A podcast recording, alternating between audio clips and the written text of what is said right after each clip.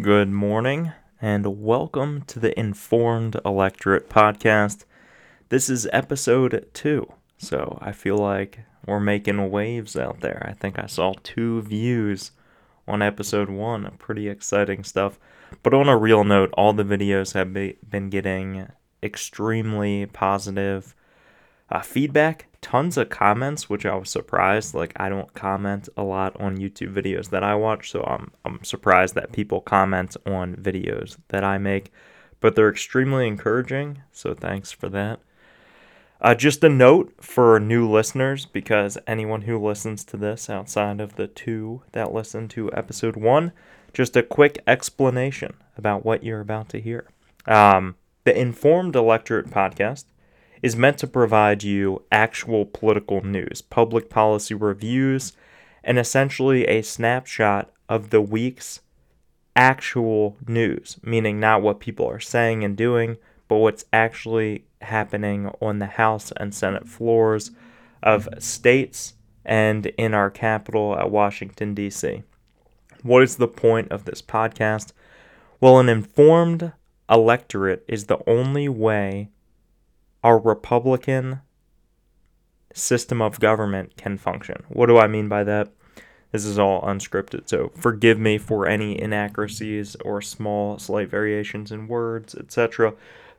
But we live in a representative democracy, which means that we elect representatives to take our voice to our capital, either state capital or our nation's capital.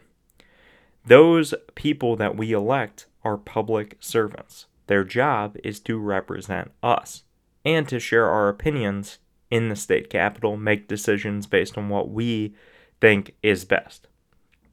They cannot do that job without having a constituent body with an opinion.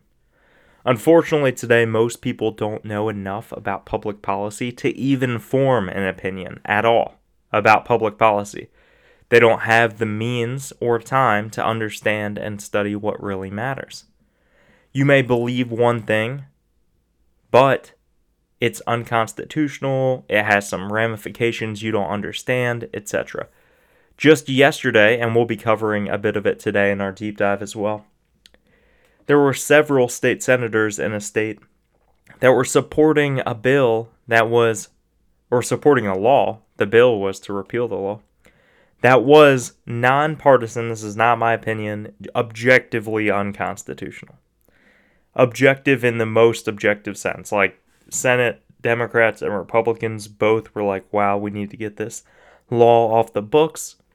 But people who don't understand what constitutional is or constitutional law didn't understand why the law was a violation of our First Amendment freedoms to speech. And we'll get into that later.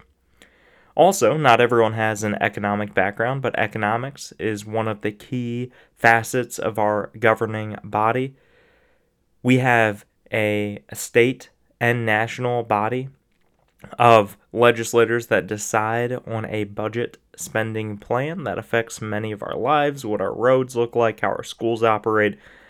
Now, that may not be jurisdictionally correct. It may not be the size of a budget that would be expected by our founding fathers back in the day. But regardless, that is what we have to work with now. We have legislators that decide on a budget. But not everyone's an economist, understandably. Economics is extremely difficult. I studied economic public policy specifically, which meant I was taking just as many math courses as I was uh, public policy writing and legal courses. And public policy is confusing enough, but when it's public policy being written about numbers and budgets and inflation and all of that, makes it even more difficult. But it's got to be done.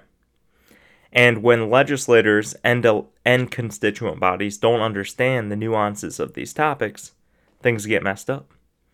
The second story we're talking about today is about a state that decided, the legislators decided among themselves, that they would no longer take inflation into account.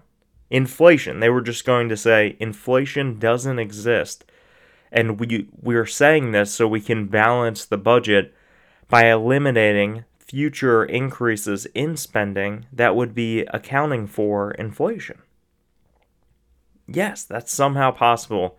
I feel like we're in the dark ages, literal dark ages. The fact that an entire group of elected officials representing a state, one fiftieth of our nation, a little bit less because obviously we have territories and stuff as well, and they chose to disbelieve in inflation. Just think about that. Now that's the purpose of this podcast is to explore nuances of public policy and economics and political philosophy in a way that you can understand, in a way that brings you back to the podcast twice a week. We're doing these on Tuesdays and Thursdays at 7 a.m. so you can listen to them on the way to work, at the gym, what have you. It's going to be 30 minutes of just quick overviews of what really matters. I work a regular job. I work a freaking cool job. Not going to talk a lot about myself, but I love my job. So I'm not going to leave that and provide this extremely long analysis every day for you. But I hope that I can provide you a jumping off point to at least begin your journey of understanding this stuff, being a more informed electorate. I promised myself that after the last election, where I spent a lot of time on social media telling my friends and family what I thought about politics, and, you know, I just felt like I wasn't doing enough. I have extensive education and experience in politics, and that's not to justify the information in this podcast. It's just to say I felt as if I had been given so much, it was my duty to at least give a little bit of knowledge back. And I didn't. I, you know, just casually posted every once in a while uh, on Facebook, on Twitter, to my friends and family. I would talk to, uh, I would always field phone calls. But after that election, I decided, you know, I need to give back more. And I need to widen my reach. I need to provide people with information. And it doesn't mean that this is going to pop off or that I plan on making any money from this. I'm pretty sure I demonetized all my videos. I hope they're all demonetized right now. I'm not attempting to make money from this. But I do, and I say this at every video, and it's almost like comically nerdy and annoying, but I stand by it. I'm attempting to add just another grain of information to the vast ocean of knowledge that is the internet. I used the internet so much. when I studied law and economics and public policy and analyzed public policy and worked in politics, I relied on the information provided on the internet. But I truly see this post 2016 era, 2016 to 2020, as a literal dark ages of knowledge. I actually went for about a year and I read a book a week. I went a year and decided I am not going to read anything that was published after 2016. It's just nonsense. Like, what is in there almost lacks objective truth. And I'm never going to share my party affiliation or my thoughts on politics. All of this is going to remain nonpartisan because that's the only way to analyze public policy. Either something is good, either something's good for the state or is not good for the state, or is good for the country or is not good for the country. There's no, oh, it's good if you're on the right, it's good if, if you're on the left. That's not how public policy works. That's also not how economics works.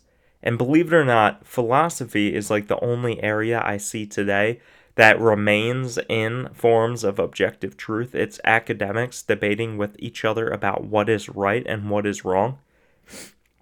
But after 2016, we saw such radical splits in worldviews that now there are multiple objective truths. I kid you not. I'm writing a book about it called Principlism. I'm actually still working on the title, but it's about the concept of principlism, remaining a principled thinker, you know, in an era where there is no objective truth. So, yeah, that's kind of what we're dealing with that's the podcast. I'm probably going to give lengthy introductions like this, explaining the story for the first few episodes until we get like a typical 20 to 30 viewers which should be easy. Now, why am I using YouTube as an outlet? You know, I hope to push this work in other directions as well, like on uh, podcast platforms, Spotify, iTunes, and all that stuff. But I have a past with YouTube. I used to make YouTube videos when I was younger, and I really loved it. And I built quite a big audience. Me and two of my best friends had an account. It was, you know, stupid. We were probably 13 years old. Um, and we made videos consistently for years. And we built up thousands of people that watched us. We would live stream and talk to fans and all. And of course, you know, you get into high school or whatever, and you're like, that's not cool. You shut down your channel. You're like, oh, you know, we only had like 5,000 subscribers. Like, that's so lame compared to the weird glares and questions we get from friends in high school. But I mean, you're just so hyper focused on what other people think about you at that age. Anyways, it was bound to be unsuccessful. I don't know how kids these days do it, but honestly, now I'm married and, you know, a middle aged man who loves his life, so it's just adding just a little bit of adventure to it by posting videos and podcasts like this that explain public policy. What do you know? Fun hobbies for someone who studies economics, public policy, and law. I know.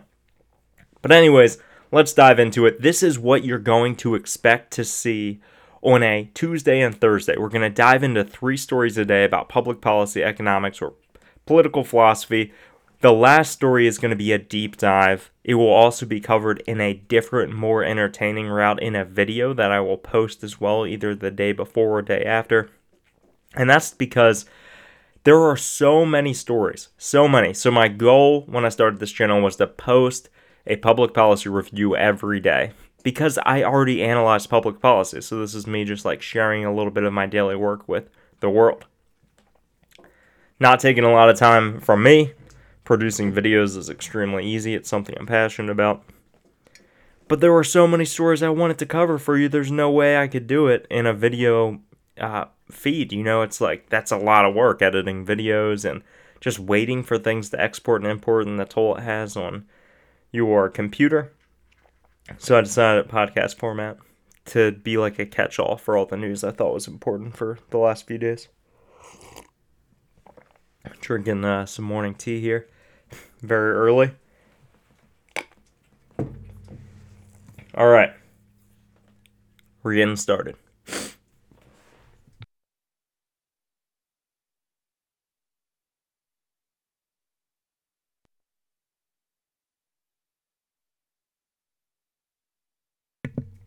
Wow, that was weird. My mic randomly muted. The good thing is, this is not going to be edited. Me coughing, random silences, because that is what's so time consuming about editing in the first place. So we're just rolling with it. In Kentucky, we're talking about Kentucky today. There was a new take on guns that was presented. So many have wondered if there's a middle ground between gun right bans, uh, gun buyback programs, and no policy at all. Essentially, that's been the spectrum. Specifically, Republicans have been silent on what uh, to do about the ever more frequent number of mass shootings. And Democrats have proposed many plans that would either vastly restrict gun rights, there are some mandatory buyback programs, repossession laws, things of that nature that have been proposed. I'm trying to use the most nonpartisan language I can in this. But this week we got a glimpse into what could be a middle ground from one of the nation's leading Republicans and or many people think he's a libertarian because of his father's ties, but Rand Paul.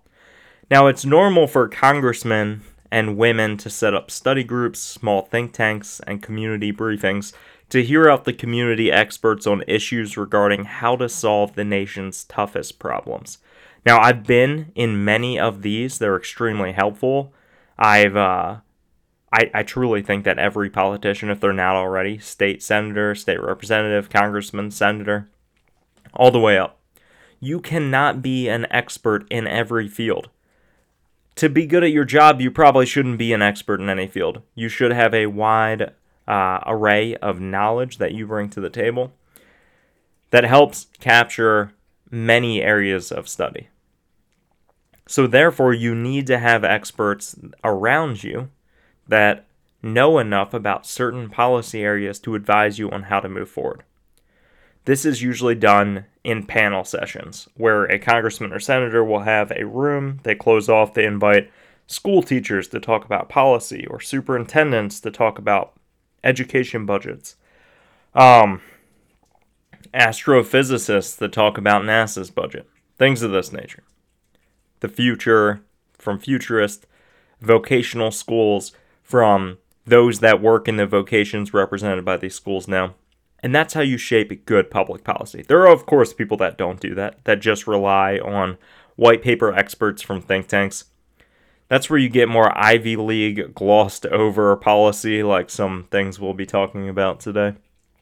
But in this specific sense, Senator Rand Paul set up a panel that would have every outspoken person in his community there to talk about gun rights, both on his side, against his side, and he really wanted to hear if anyone had any solutions that were constitutional. Now, we've talked about ghost gun bans, um, making illegal guns illegal again, and Rand Paul really took this stance. He was respectful in the panel and stated that a lot of the laws you're proposing would just make already illegal activity illegal again ghost guns are already illegal. You'd just be stating in another statute that they're illegal. Automatic weapons are already illegal. You'd just be stating that they're illegal again.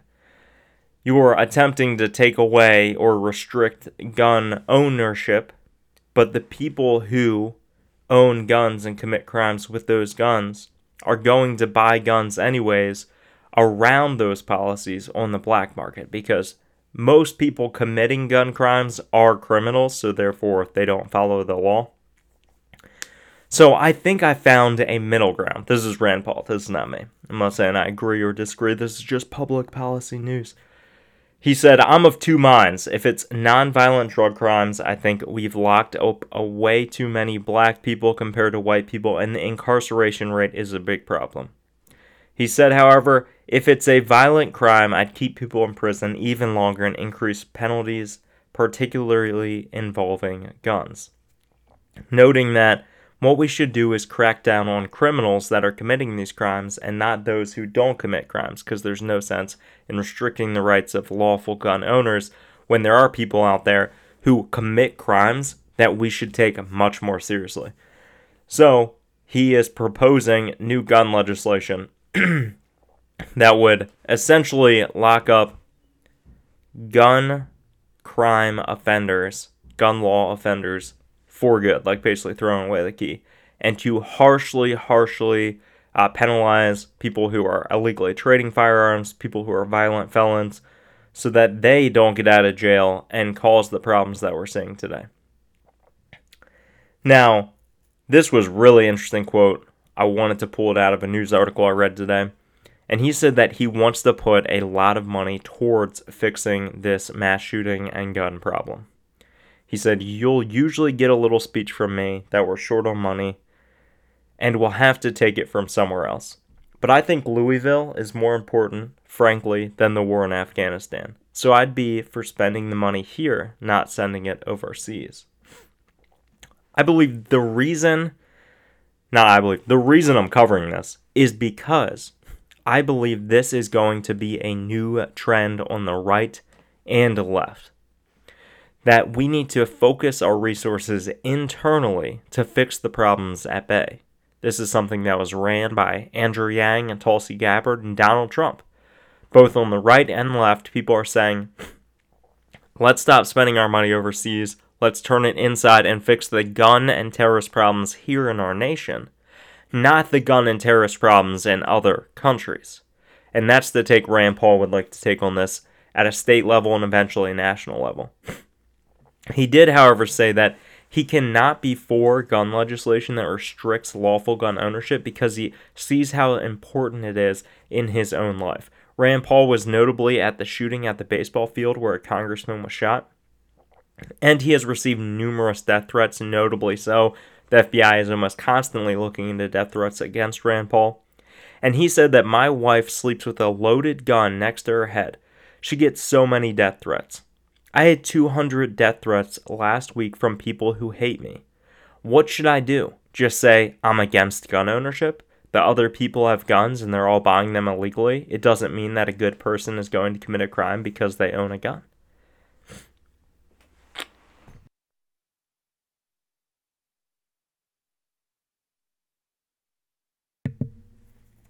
This is where it gets tricky because this is a pretty unpopular opinion. I think we can all agree on that. That we need to just simply chase criminals. I think people on the left and right are both having trouble swallowing that. The right would rather take no action, and the left would rather chase legal gun ownership. And from looking at this at a nonpartisan view, we can clearly tell that that's not solving the problem. Look at the statistics. Mass shootings increase, the number of suicides, illegal gun ownership continue to increase, hate crimes continue to increase, etc. So we need to find a problem, and this is just the first instance of a middle ground that is likely to be discussed more by the two major parties moving forward, especially approaching the 2020 election. Next on the agenda, a Minnesota bill House Bill 135, which mandates the inclusion of inflation in all budgetary proposals, is now on the House floor but unlikely to get passed.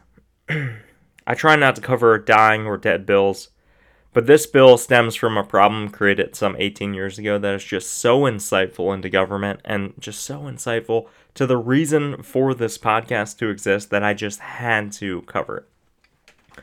So, in Minnesota back in the early 2000s, there was an independent governor, and that was Minnesota's Governor Jesse Ventura. He vetoed a budget proposal and an emergency one time spending to clear the state's deficit. But he vetoed the budget plan, which is pretty rare, because it didn't include spending for inflation. That means that when they calculated the numbers of how much the state would need to spend over the course of the next 20 years, they did not include an increase in spending per year based on just the monetary inflation that occurs in our economy. Every year, things increasing and cost marginally 1 to 2%, sometimes 3%. In other countries like Zimbabwe and you know, nations that have collapsing economies, it would be much higher. But in America, stable but present. And when you're talking about 20 years, extremely present will completely change the way a budget is shaped. Now, legislators in Minnesota's House and Senate decided that they didn't want to take account of inflation simply because they wanted to balance the budget, and they could do so by cutting the increased funding provided each year for inflation. The governor was like, This is ludicrous. This is Dark Ages stuff. This is literally saying, I do not believe in inflation. Inflation exists whether or not you put it in a budget. So if I pass this budget, you're immediately going to need more funding. The balance the budget would be quote balanced in an academic sense like on paper would be balanced for 1 year, but then every year after that you would either have to cut funding for programs at the rate of inflation or increase taxes at the rate of inflation. And both of those are double negatives. So now you're losing money and cutting resources provided to the community, or losing money and taking more money from constituents. Just to say on paper that you balance the budget, which is not necessary. Many states, and obviously our nation, don't. I'm not saying it's not necessary in my opinion. I'm just saying Minnesota doesn't have to balance the budget here. It's not a necessity. They also didn't have to clear their deficit. But the House and Senate overruled the veto and implemented the spending bill anyways because it balanced the budget. And it just so happened, of course, that many of the authors of that bill wanted to go off and say when they ran for governor and state senate and state rep, and even Congress and Senate, that they passed a balanced budget in their state. Now, the funding provided for each student now is multiples, 10 times less than it needs to be. I heard rumors that in Minnesota, now that the, the spending bill has been in place without inflation for 20 years and has gone uncorrected, that the bill originally allotted like $1,000 per student um, for schools, and now it costs like $7,000 per student to send uh, students to public school. But that funding doesn't exist, so there are just schools without resources. That is a problem. Also, we have teachers in Minnesota that get paid extremely poorly, do not receive uh, I don't believe they receive increases, annual increases uh, to their pay based on inflation. But I did look at, don't quote me on that, but I did look at how much a teacher gets paid after 12 years and with the master's degree. It's like $57,000 a year, which is only marginally improved from their original salary. So, just from my brief look at the numbers, I don't think the math would add up that inflation would be calculated in a year to year increase in their salary. Now, it's not just that, right? Labor costs more to have roads fixed. Salaries need to increase for uh, state workers, obviously, so that they are making more money each year just to be able to pay for their expenses. Literally, just so they're not taking a pay cut every year. Now we look at the bill that was just proposed in Minnesota to fix this problem. The bill is meant to correct Minnesota state statute, section 16A 103, uh, expenditures, and this is crazy. It specifically stated in law in Minnesota that expenditure estimates must not include an allowance for inflation. But if the bill is passed, it will simply read expenditures must be estimated for all obligations imposed by law and those projected to occur as a result of inflation and variables outside the control of the legislature and then helps them calculate inflation. Makes sense, right? Because you can't just make inflation go away.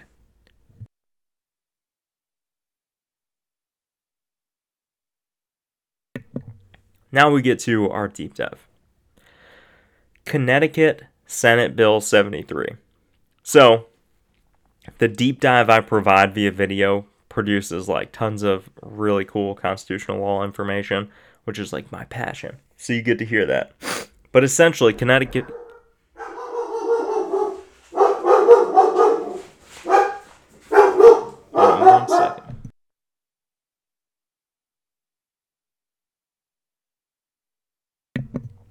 Alright, that was my dog. But, anyways, Senate Bill 73 is meant to correct an unconstitutional law that's been on the books in Connecticut for quite some time. Now, specifically, the bill in place is called a ridicule law. It's that any person who buys advertisement ridicules or holds up to contempt any person or class of persons on account of their creed, religion, color, denomination, nationality, or race, such as person or class of persons, shall be guilty of a Class D misdemeanor. What this does is creates an unconstitutional standard for judging when someone's wrongdoing is against the law or violates the law because the standard is ridiculing somebody. Now, what ridicule means is something different to every person. What ridicules you may be different than what you believe ridicules someone else, and every person has a different opinion about what ridiculing is. But if you ridicule someone in Connecticut, you can face 30 days in prison or a $50 fine or both. Experts of both sides of the aisle, Republicans and Democrats, both said this law is unconstitutionally vague. It's overbroad. Some even say it violates your due process rights under the 14th Amendment. The problem is the law is unconstitutional, yet some senators in uh, the great state of Connecticut don't know enough about constitutional law to understand why it's constitutional. In 2020, for instance, it's not unlikely that someone would be, quote, punished for saying the wrong thing or being mean to someone but it's not criminally punishable. It's socially punishable. It's different when it comes to the law. And even the ACLU spoke out up about this that it's unrelated to cancel culture. This is nonpartisan. It just violates a sacred uh, freedom protected by the First Amendment, our speech, even if it's offensive. So we get into the specifics in the deep dive. Definitely go check that out. But there's a bill on the Senate floor in Connecticut that would override the ridicule law, eliminate it, and allow for offensive speech in the state still socially punishable, just not criminal. However, many newspapers are reporting that they don't believe this will pass because there's not enough support. So that's really what I wanted to speak about today is making you aware of what is and is not unconstitutional. And you should go check out that deep times uh, where I explain that this law is vague and overbroad, meaning that uh, really an average person would not know what conduct would violate the law, and that the law gives police officers too much discretion in controlling who they can arrest and why, both of which make the law unconstitutional. And because it is a state law, of course, that would be unconstitutional through our 14th Amendment due process rights. And you should check it out and make yourself a more informed elector. Thanks, guys.